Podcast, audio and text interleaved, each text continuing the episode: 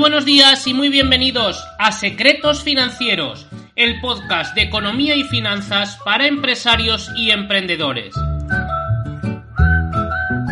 Soy Miguel Ángel Lacoma y en este podcast quiero compartir contigo esos secretos financieros que voy descubriendo y aplicando en mi día a día y que van a ser de gran ayuda para ti. Empecemos.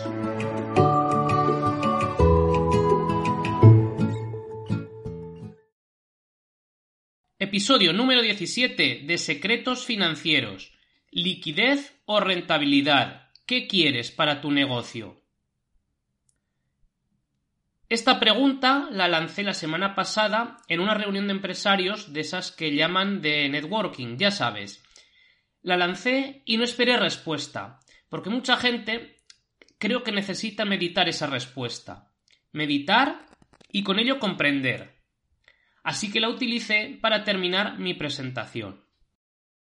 Creo que entre las 50 personas que había en la sala, muchos ni se enteraron. Sé que no destaco especialmente por mi capacidad de oratoria, así que seguramente estaban anidos. Otros seguramente no entendieron qué quería decir y pensaron que tal vez la cosa no iba con ellos, que eso de la rentabilidad es lo de los fondos de inversión que les vende el banco, no de su negocio. También creo que hubo gente que lo pensaría en aquel momento, pero con veinte presentaciones más después de la mía se les habrá olvidado. Pero hubo quien, también al día siguiente, me mandó un mensaje con su respuesta a la pregunta, una mente inquieta, sin duda. Quiero que se apunte a venir a este podcast y hacer un episodio entre los dos.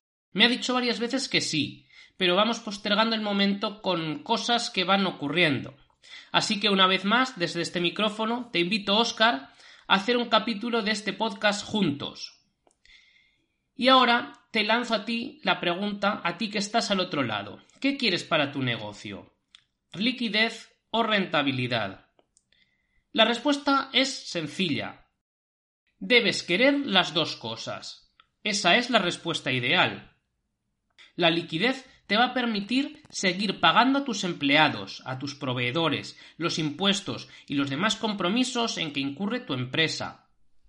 La rentabilidad te va a permitir ir generando esa liquidez de forma sostenible y te va a permitir hacer crecer tu negocio con los excedentes de liquidez que generes. Con rentabilidad y liquidez vas a tener un negocio sostenible y con cierta capacidad de crecimiento sano y natural, con tus propios recursos. Si precisas de financiación para crecer más rápido, al tener una empresa rentable y con liquidez, con capacidad de pago, va a ser mucho más sencillo que la obtengas y que no tengas problemas para ir devolviendo los pagos de esa financiación. Resumiendo, lo ideal es que tengas liquidez y a la vez rentabilidad. Pero hay eso no siempre es posible. A veces una de las dos juega en detrimento de la otra. Quiero decir que para conseguir rentabilidad debes sacrificar liquidez y que para mejorar la liquidez a veces debes penalizar la rentabilidad. A veces, insisto, nos encontramos con este dilema y estas veces las decisiones pueden ser críticas. Hay que elegir priorizar la una o la otra porque las dos a la vez no se pueden tener. Es como cuando estás buscando un producto de ahorro o inversión. Si quieres tener el dinero disponible en cualquier momento, seguramente la rentabilidad de ese producto sea menor. Si estás ampliando el plazo de vencimiento de disponibilidad, la rentabilidad seguramente sea mayor. Por ejemplo, una letra del Tesoro Público a tres meses tiene una rentabilidad inferior a un bono del Estado a diez años. Como puedes ver, la liquidez es muy diferente. Vencimiento a tres meses, vencimiento a diez años.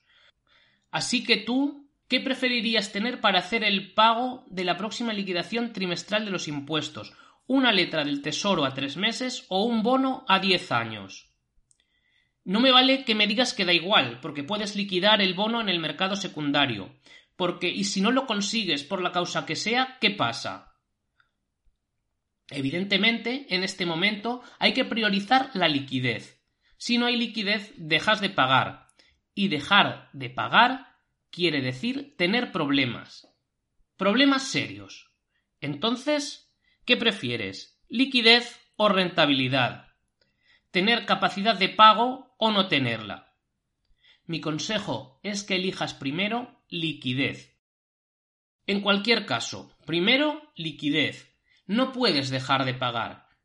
Cuando tengas solucionada tu capacidad de pago, ya buscarás cómo mejorar la rentabilidad, pero lo fundamental es no dejar de pagar. Cash is king. El efectivo es el rey. Puedes aguantar una temporada con baja rentabilidad, con pérdidas incluso. Esta temporada será más corta o más larga dependiendo de tu estructura financiera, pero no puedes aguantar sin pagar. Esta situación tiene las patas muy cortas. Si no pagas, van a llamar a tu puerta. Las empresas no cierran por tener pérdidas, no cierran por tener el patrimonio neto negativo, por estar en quiebra técnica que se decía cuando yo estudiaba en la facultad. Hay empresas que aguantan meses e incluso años con estas situaciones. Terminan cerrando, sí, pero cierran cuando no pueden pagar. Hasta entonces van trampeando.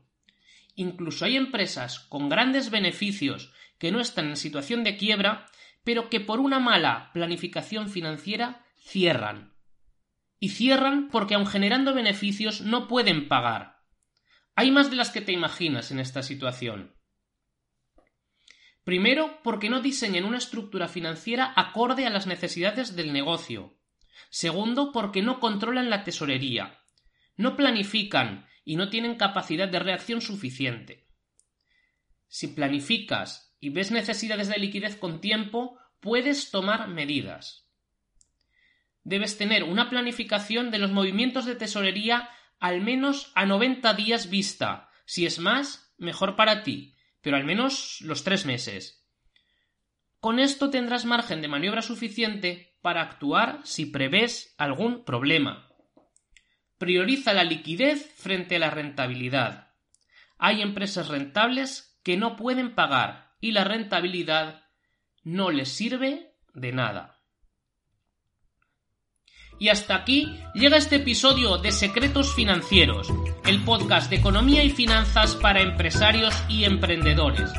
Si te gusta recibir consejos de finanzas útiles, no de libro, sino de guerrilla, para mejorar tu empresa, ve a mi página web miguelangelacoma.com y suscríbete a mi lista de correo. Tienes regalos si te suscribes.